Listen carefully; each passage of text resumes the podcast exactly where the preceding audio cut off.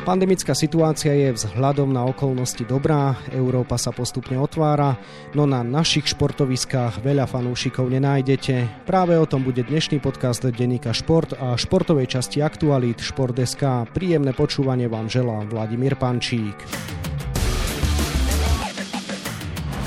Nikto nechce podceňovať ochorenie COVID-19, no nie je ten správny čas, aby sme už uvažovali, ako sa s ním naučiť žiť. V duchu tejto otázky sa bude dniesť dnešný podcast so známym športovým lekárom Pavlom Malovičom, ktorému želám pekný deň. Pekný deň všetkým, dobrý a zdravý. Pán doktor, celé Slovensko sa nám na covidovej mape zelená. Ako by ste teda charakterizovali súčasnú pandemickú situáciu v našej krajine? Myslím si, že pandemická situácia v našej krajine speje k slušnému výsledku. Pevne verím, že v priebehu leta sa to ani nezhorší. Samozrejme, vždy je to o disciplíne ľudí, ktorí idú na dovolenky, či už v rámci Slovenska, alebo tí, ktorí sa vracajú. Ale som optimista, pretože každý, kto videl raz nejakého pacienta s covidom, respektíve človeka, ktorý má postcovidový syndrom, si uvedomí, že jedine disciplína a dodržiavanie správnych hygienických opatrení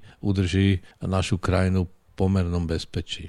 Tento víkend štartujú dve naše najvyššie futbalové súťaže, obe profesionálne. Je v kontexte súčasnej pandemickej situácie správny čas rozprávať sa o navýšení povoleného počtu divákov? Myslím si, že áno, pretože v ostatných okolitých krajinách, ktoré sa blížia podobnému zafarbeniu, aké má aktuálne Slovensko, o tom už dávno začali uvažovať a navyšujú počty divákov. Samozrejme za tých hygienických opatrení, ktoré sú v tej krajine, a tak si myslím, že by sme mali o tom začať uvažovať, pokiaľ už príslušné orgány neuvažujú a zatiaľ nás s tým neoboznámili, tak by mal nastať ten čestný výkop aj pre ľudí, ktorí žijú v zelenej pandemickej krajine.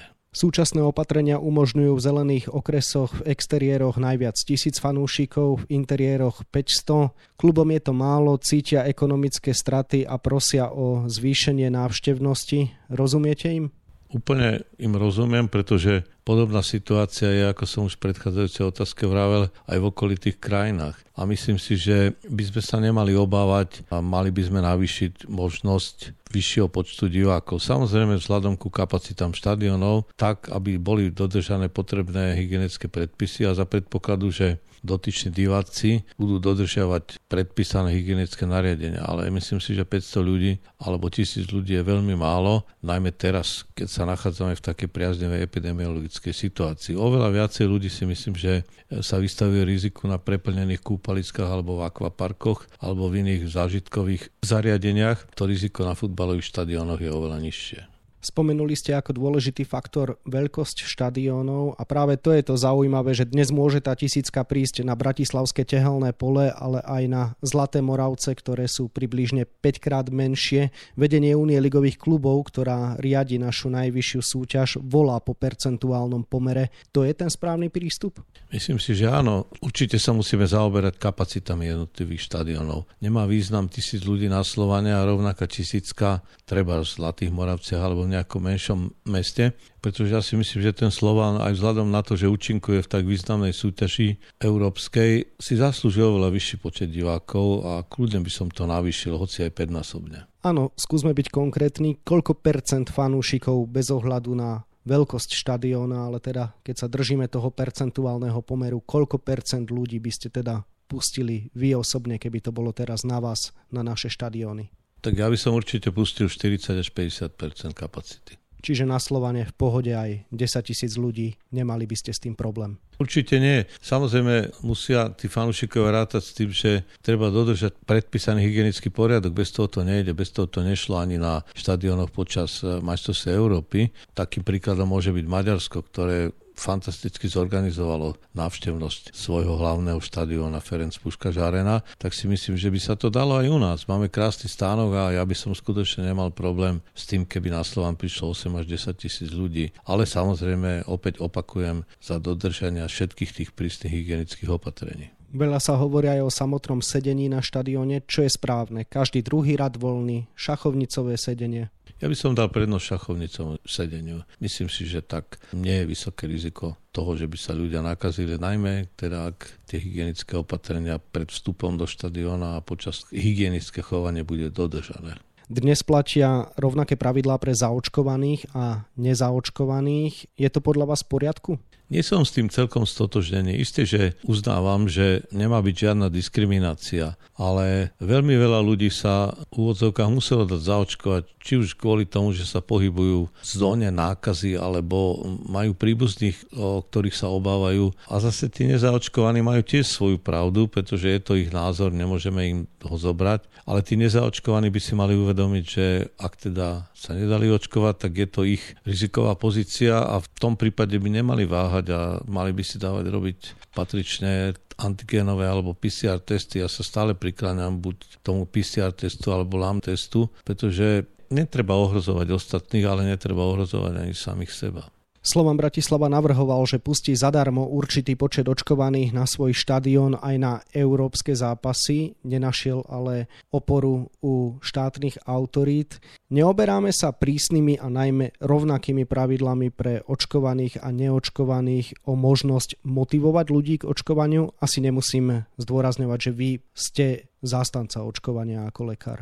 Áno, ja som zástanca očkovania a myslím si, že viackrát ma to očkovanie ochránilo, takže si myslím, že by sa malo viac ľudí dať zaočkovať a práve toto je dobrá motivácia ponúknuť ľuďom futbal ako odmenu za to, že sa dajú zaočkovať. Prečo nie? Veď tak je to aj v ostatných krajinách a nie je to žiaden nový model. Okrem toho si ja myslím, že povoliť prístup zaočkovaným na štadión takého klubu, aký je Slovan a hrá medzinárodné súťaže, tak si myslím, že to bola veľmi dobrá myšlienka a veľmi ľutujem, že sa nepodarila zrealizovať. Politici majú ten spomenutý argument, že nechcú ľudí deliť na zaočkovaných a nezaočkovaných. Napríklad predseda parlamentu Boris Kollár v tejto súvislosti pripomenul časy holokaustu, že vtedy sme ľudí delili na určité skupiny. Je to zo strany politických elít alibizmus? Zo strany politických elít je to politika, ktorá má zrejme hĺbší zámer, než vieme doposiaľ identifikovať. Ja si nemyslím, že by sme mali niečo z aktuálnej situácie porovnávať k holokaustu. Holokaust je veľmi vážna téma na to, aby sa s ním šibrinkovalo ako s takzvaným argumentom. Ja veľmi s tým nesúhlasím, čo tvrdí pán Kollár. Sú športové podujatia podľa vás rizikové z pohľadu šírenia vírusu, zvlášť keď vieme, aké opatrenia dnes musia kluby dodržiavať? Pamätám si, že na začiatku pandémie sa práve futbalové zápasy spomínali ako vinníci, tak povedať, z rýchleho rozšírenia, či už to bolo v Bergáme alebo v Liverpoole a podobne. Ja si myslím, že futbalové zápasy sú oveľa menej rizikové ako víkendová návšteva akvaparkov. A na tom trvám, spôsob toho prenosu je oveľa rizikovejší a by som povedal intimnejší, osobnejší ako na futbalovom štadióne. Ja jednoznačne si myslím, že v tomto prípade je nielen futbal, ale aj akýkoľvek šport, ktorý je takýmto spôsobom limitovaný, diskriminovaný. Ako sme už spomenuli, tento víkend štartujú dve naše najvyššie futbalové súťaže a vy ste aj v tomto rozhovore neraz zdôraznili, že treba zodpovedne dodržiavať hygienické opatrenia. Ako toto zvládajú podľa vás kluby, či už vo svojom vlastnom vnútri, alebo aj z pohľadu organizácie zápasov tých fanúšikov, ktorí už na štadióny prišli, dokázali podľa vás ochrániť? Tak doposiaľ, čo som mal šancu vidieť v ostatných 3 mesiacoch zápasy, tak si myslím, že usporiadateľská služba je v poriadku a každému klubu záleží, aby nebol označený za ohnisko nákazy práve ten jeho štadión. Tak ja si myslím, že urobíme všetko preto, tí, čo milujeme futbal, aby ho videlo čo najviac divákov naživo. A myslím si, že by to bol správny krok. Opäť sa vrátim k tej myšlienke, aj dobrá motivácia na to, aby sa ľudia dali očkovať. Suma sumárom, súhlasíte s tým teda, keď to všetko počiarkneme, že kluby by si šancu zaslúžili? Rozhodne by si kluby šancu zaslúžili, najmä bohužiaľ po takom, by som povedal, výsledku, ktorý sme dosiahli na majstrovstvách Európy, by som podporil domáce kluby a podporil by som aj fanúšikov domácich klubov, aby videli a identifikovali, že máme nádherné talenty v zmysle výkonnosti futbalovej aj v menších kluboch a treba im fandiť, aby sa dostali na výsledne tak, ako sa dostávajú v ostatných krajinách, aby sme neboli neustále závislí od hráčov, ktorí hrajú v zahraničí. Spomenuli ste fanúšikov, aký máte pocit z ich správania sa na štadiónoch, aj keď zatiaľ sme ich videli len v počte 500 alebo 1000, ale podľa vás dodržujú to, čo sa po nich chce? Tak dodržiavajú to asi tak na tých 70%. Myslím si, že pokiaľ by jednotlivé kluby dokázali identifikovať tých najväčších neporiadnikov a nejakým exemplárnym spôsobom, zakázaním vstup treba na 10 zápasov alebo nejakým takýmto iným spôsobom, bohužiaľ represívnym, ich kontramotivovať k tomu, aby sa začali lepšie chovať a mohli sa vrátiť na ten štadión a fandiť svojmu milovanému klubu. Viaceré štáty to už urobili dávno pred nami, pred viacerými rokmi, aj keď to bolo z iných príčin, ale ten, kto má rád futbal a chce ho vidieť naživo, tak si myslím, že bude disciplinovaný. Väčšina fanúšikov je teda samozrejme disciplinovaná a mnohí chcú na ten futbal chodiť, tak práve pre nich bude táto otázka. Čo by ste im povedali, ako najlepšie sa majú chrániť na štadióne, na čo nemajú zabúdať? Určite nemajú zabúdať na rúška, aj keď teda viem, že v tých letných mesiacoch, a ja to sám na sebe cítim, nie je to bohvie čo to nosiť. Samozrejme, treba vedieť, že tie rúška sú naozaj ochranou a treba ich akceptovať, aj keď by som bol, povedzme, za to, že keď sa dodržia vzdialenosti, aby sa mohlo nosiť to tzv. Zelené chirurgické rúško a nemuselo byť to FFP2, ale samozrejme to je otázka výberu samotného nositeľa, tej ktorej tvarovej masky. Myslím si však, že pokiaľ je ten človek zaočkovaný a nachádza sa v kruhu svojej rodiny, kde každý o sebe vie a teda prídu treba dvaja súrodenci s otcom alebo s mamou na futbal, tak tí by nemuseli byť tak hystericky, by som povedal, chránení, pretože to majú medzi sebou a keď sa nenakazia u seba v kuchyni, tak sa navzájom nenakazia na štadióne. Avšak pokiaľ dochádzajú do styku s ostatnými fanúšikmi, tak sa treba bezpodmienečne chrániť, lebo človek naozaj nikdy nevie. Aj medzi fanúšikmi sú antivaxery. Chápete ich, alebo využijete tento priestor na to, aby ste ich aj trošku popchli smerom k zaočkovaniu sa? Ja rozumiem tej situácii antivaxerov, ktorí majú informačný zdroj na sociálnych sieťach, teda vôbec na internete a sú náchylní k tomu uveriť hocičomu. Bohužiaľ, aj veľa serióznych ľudí tomu podlieha, ale ja si osobne myslím, viete, tak ako sa očkuje proti detskej obrne alebo proti tuberkulóze sa očkovalo, alebo sa očkuje proti záškrtu, čiernemu kašlu a iným pliagam, tak si myslím, že by bolo vhodné ujasniť ľuďom pozíciu a pohľad na očkovanie ako ku správnej veci, ktorá nás naozaj vie ochrániť. Aj za tú cenu, keby to malo byť treba druhé alebo tretie preočkovanie, ktoré nás zrejme neminie. Závisí samozrejme od vakcíny.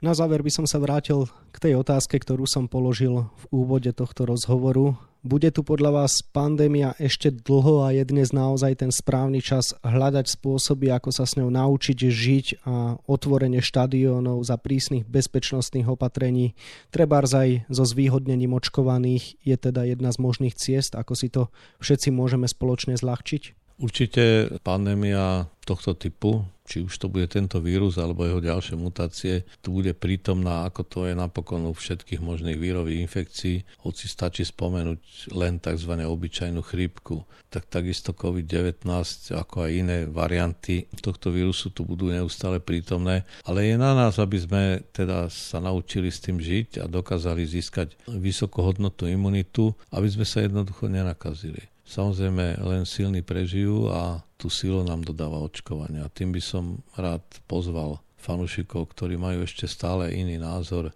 aby sa naozaj dostavili do očkovacích centier, lebo keď milujem, tak nie je čo riešiť. A keď milujem futbal, tak sa dám zaočkovať. To boli pekné slova od športového lekára Pavla Maloviča, ktorému týmto ďakujem za rozhovor a želám ešte pekný deň. Spoločne dúfajme, že prežijeme ešte veľa pekných dní a najmä s dobrým futbalom, aj v našej lige. Ako sa bude vyvíjať pandemická situácia a aký bude jej dosah na šport, tomu sa budeme samozrejme venovať aj v nasledujúcich týždňoch na webe Šport.sk a takisto v denníku Šport. V jeho dnešnom vydaní nájdete aj tieto témy.